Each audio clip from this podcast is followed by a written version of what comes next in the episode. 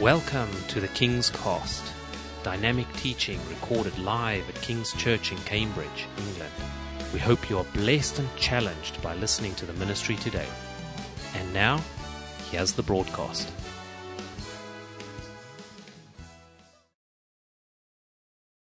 Ok. Hoy les habla del beso traicionero. Beso traicionero. ¿Ok? ¿Quién quiere saber esta historia? Amén. Ok. Cuando yo beso a mi esposa, es un beso lindo, no traicionero, ¿sí? Es, ok. Mi esposa, ayúdame, eh, como leí la- el pasaje para mí, por favor. Gracias. Marcos. En el libro de Marcos, capítulo 14, versos 12 hasta 31. Gracias, Mimo. El primer día de la fiesta de los panes sin levadura, cuando se acostumbraba a sacrificar el cordero de la Pascua, los discípulos le preguntaron a Jesús, ¿Dónde quieres que vayamos a hacer los preparativos para que comas las Pascuas? Él envió a dos de sus discípulos con este encargo. Vayan a la ciudad y les saldrá al encuentro un hombre que lleva un cántaro de agua. Síganlo y allí donde entre, dígale al dueño. El maestro pregunta, ¿dónde está la sala en la que pueda comer la Pascua con mis discípulos? Él les mostrará en la planta alta una sala amplia, amueblada y arreglada. Preparen allí nuestra cena. Los discípulos salieron, entraron en la ciudad y encontraron todo tal y como les había dicho Jesús. Así que prepararon la Pascua. Al anochecer llegó Jesús con los doce.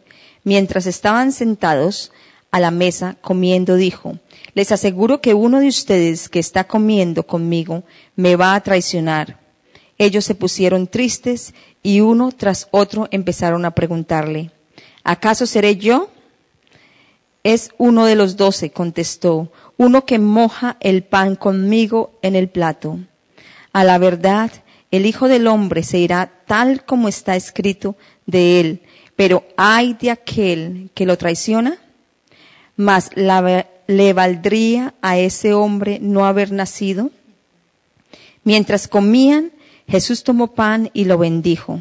Luego lo partió y se lo dio a ellos, diciéndoles, tomen esto, es mi cuerpo. Después tomó una copa, dio gracias y se la dio a ellos, y todos bebieron de ella. Esto es mi sangre del pacto, que es derramada por muchos. Les digo, les aseguro, les dijo, les aseguro que no volveré a beber del fruto, no volveré a beber del fruto de la vid hasta aquel día en que beba el vino nuevo en el reino de Dios. Después de cantar los salmos, salieron al monte de los olivos. Jesús, todos ustedes me abandonarán, les dijo Jesús, porque está escrito, heriré al pastor y se dispersarán las ovejas, pero después de que yo resucite, iré delante de ustedes a Galilea, aunque todos te abandonen, yo no declaro, yo no declaro Pedro. Te aseguro, le contestó Jesús, que hoy, esta misma noche, antes de que, can- de que el gallo cante, por segunda vez me, negará- me negarás tres veces. Aunque tenga que morir contigo, insistió Pedro con vehemen- vehemencia, jamás te negaré. Y los demás dijeron lo mismo. Amén. Amén. Amén. Amén. Esta es la cena de Pascua. Jesús usó la cena de Pascua como un significado de lo que iba a pasar con Él, por nosotros y por el mundo. ¿Quién iba a saber qué gran significado iba a tener esta cena en los siguientes dos mil años? Pero antes de compartir el pan y el vino, vamos a leer en los versos del 17 hasta 21. Al anochecer llegó Jesús con los doce. Mientras estaban sentados a la mesa comiendo, dijo, Les aseguro que uno de ustedes que está comiendo conmigo me va a traicionar. Ellos se pusieron tristes y uno tras otro empezaron a preguntarle, ¿acaso seré yo? Es uno de los doce, contestó, uno que moja el pan conmigo en el plano, en el plato. A la verdad, el Hijo del Hombre se irá tal como está escrito de él. Pero ay de aquel que lo traiciona, más le valdría a ese hombre no haber nacido. Mientras comía Jesús tomó pan y lo bendijo, luego lo partió y se lo dio a ellos diciéndoles, tomen, esto es mi cuerpo. Después tomó una copa, dio gracias y se la dio a ellos y todos bendijeron a ella. Sí. Ok, ese es acerca de una prominente figura en esta mesa. Su nombre es Judas Iscariote. Ok. Judas es un nombre usado como en un sinónimo que significa traición. Yo sé por qué los jugadores de fútbol, ¿sí? que se han ido de su equipo para otro equipo rival, los llamamos Judas. Es verdad. Arsenal Tottenham. ¿Sí? Es verdad. Yo sé.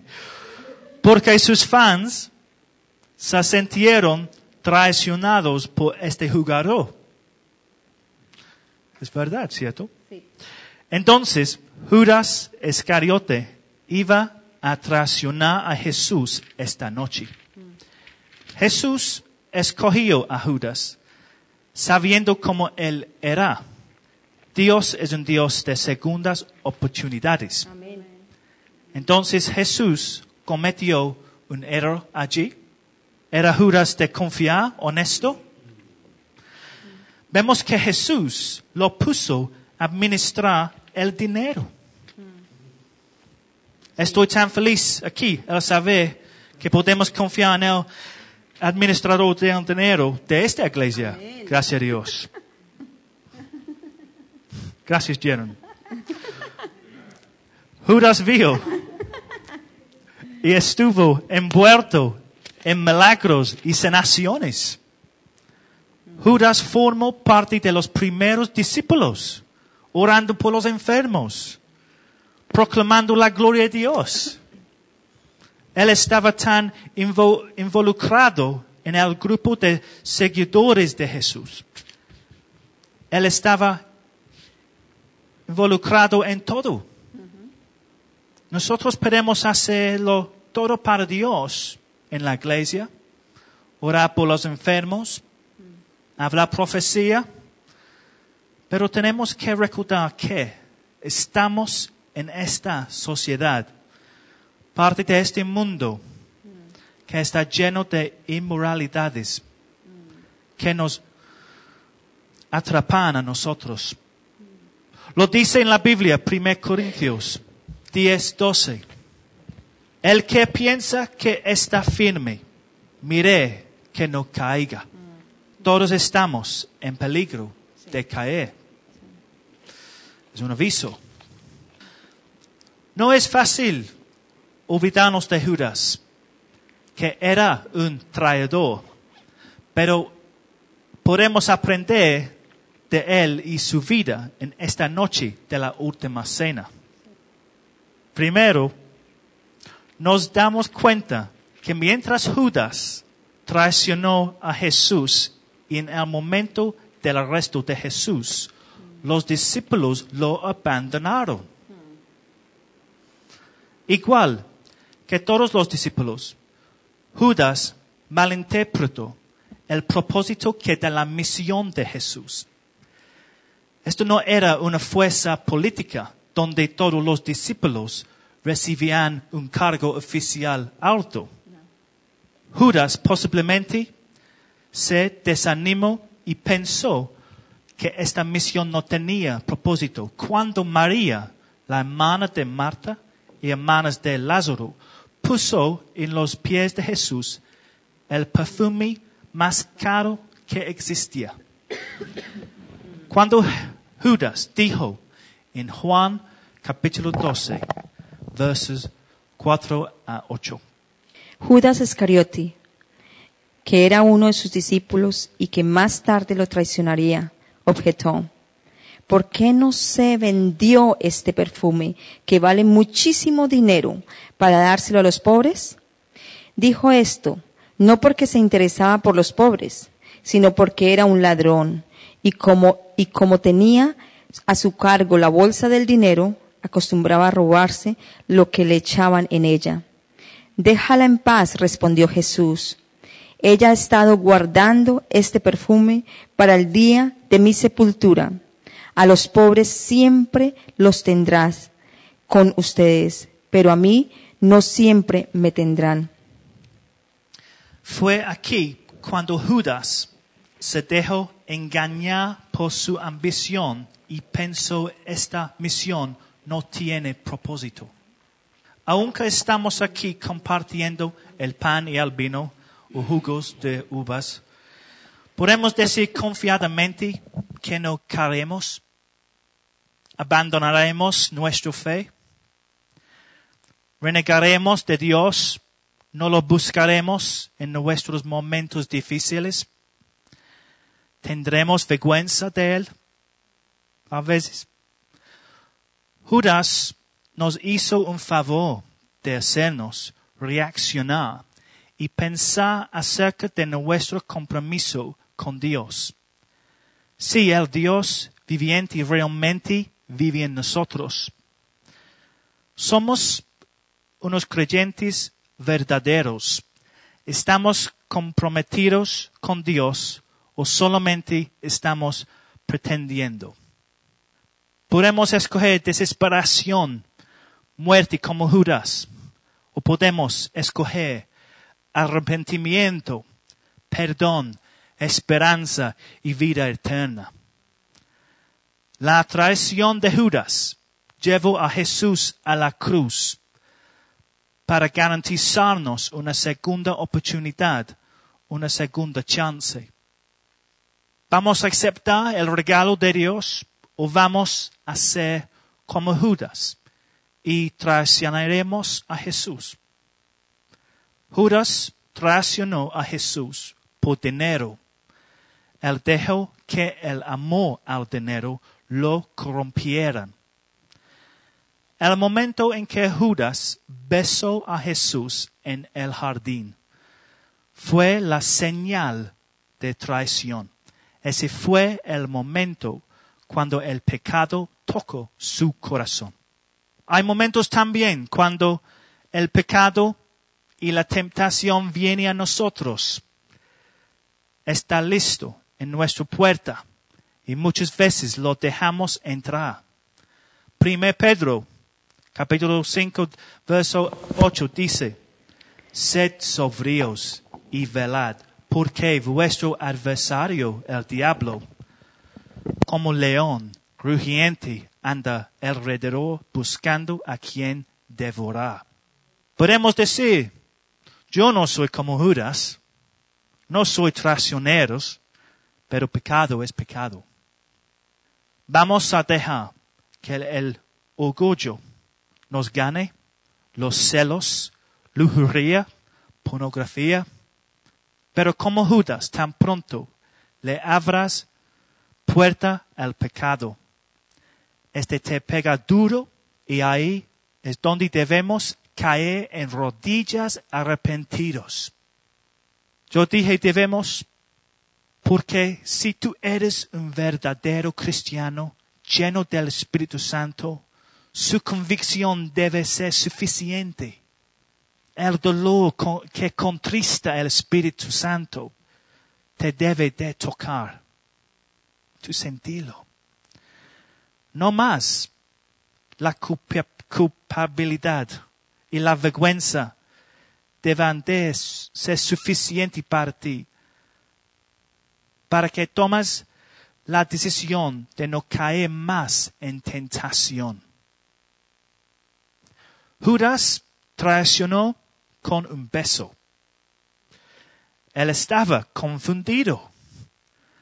Él recibió el dinero por entregar a Jesús, pero luego él lo devolvió. Él tiró el dinero adentro del templo.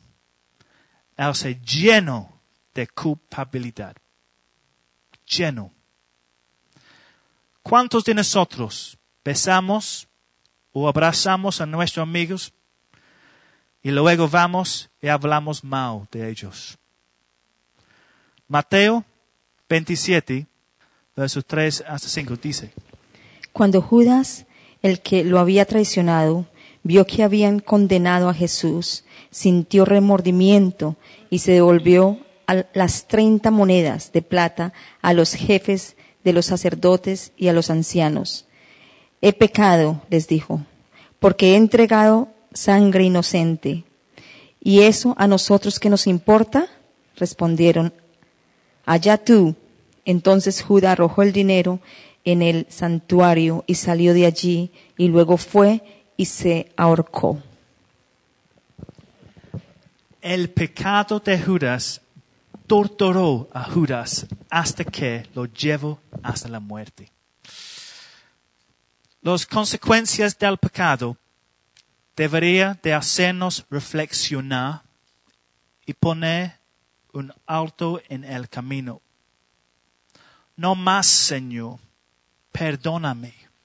Llévate este dolor, esta culpabilidad, Señor. Ayúdame a vivir para ti, Señor. Santo ante tus ojos. Es nuestra oración. Yo estoy muy agradecido con Judas.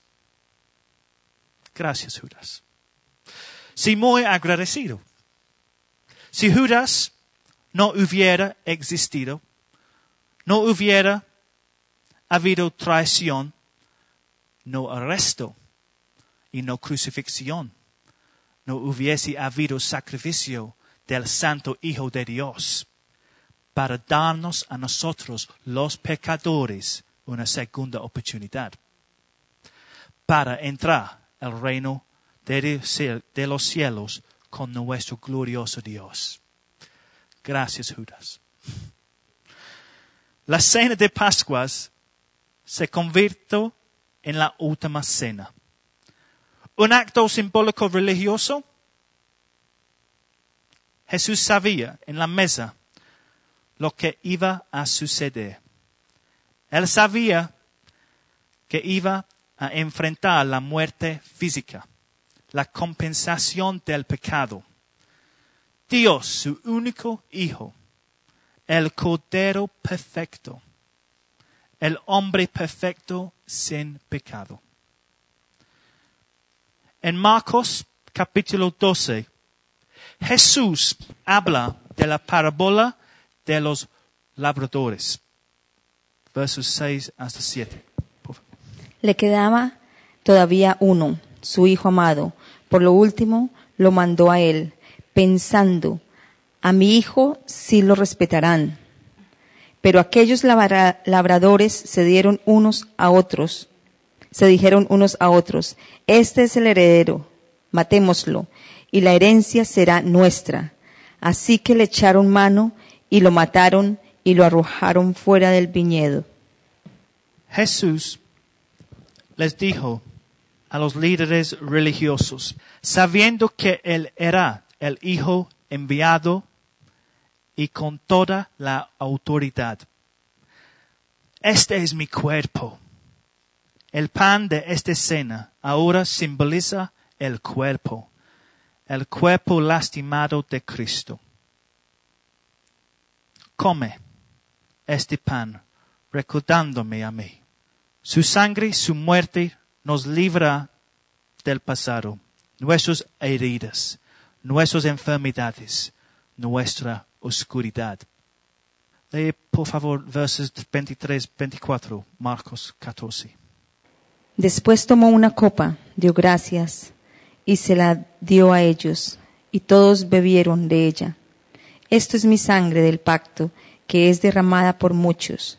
Les dijo, les aseguro que no volveré a beber del fruto de la vid hasta aquel día en que beba el vino nuevo en el reino de Dios. Su sangre y su cuerpo para nosotros. No es algo religioso. Él sálvanos. Él morir por nosotros. Isaías 53, en Antiguo Tes- Testamento, versos 3 hasta 7, dice, despreciado y rechazado por los hombres, varón de dolores, hecho para el sufrimiento. Todos evitaban mirarlo. Fue despreciado y no lo estimamos. Ciertamente Él cargó con nuestras enfermedades y soportó nuestros dolores. Pero nosotros lo consideramos herido, golpeado por Dios y humillado. Él fue traspasado por nuestras rebeliones y molido por nuestras iniquidades. Sobre él recayó el castigo, precio de nuestra paz, y gracia, gracias a sus heridas fuimos sanados. Todos andábamos perdidos como ovejas, cada uno seguía su propio camino, pero el Señor hizo recaer sobre él la iniquidad de todos nosotros. Maltratado y humillado, ni siquiera abrió su boca, como cordero, fue llevado al matadero, como oveja enmudeció ante, ante su trasquilador, y ni siquiera abrió su boca. versos increíbles en Isaías, ¿cierto? Sí. profecía de muerte de Jesús. Por lo tanto, ahora que vamos a compartir el pan y el vino, por favor, vamos a reflexionemos en Él. En Él. Vamos, entreguémosle todo a Jesús. Todo lo que tenemos. Pidámosle perdón por todos nuestros pecados y todo lo que el Espíritu Santo te traiga a tu mente en este momento. Pensa en este. Él morir para, para, para ti. Él morir por ti. El amor de Dios es grande. Ahora, decidete a seguirlo, a vivir por Él y deja lo que te ayude, que te haga libre. Él es todopoderoso, el Cordero de Dios. Thank you for listening, and we trust that the Word of God has inspired you today. For further information about King's Church, or to access our large archive of other recordings, go to www.kingscambridge.org. If you're listening on iTunes, we would love you to leave us some feedback. God bless and goodbye.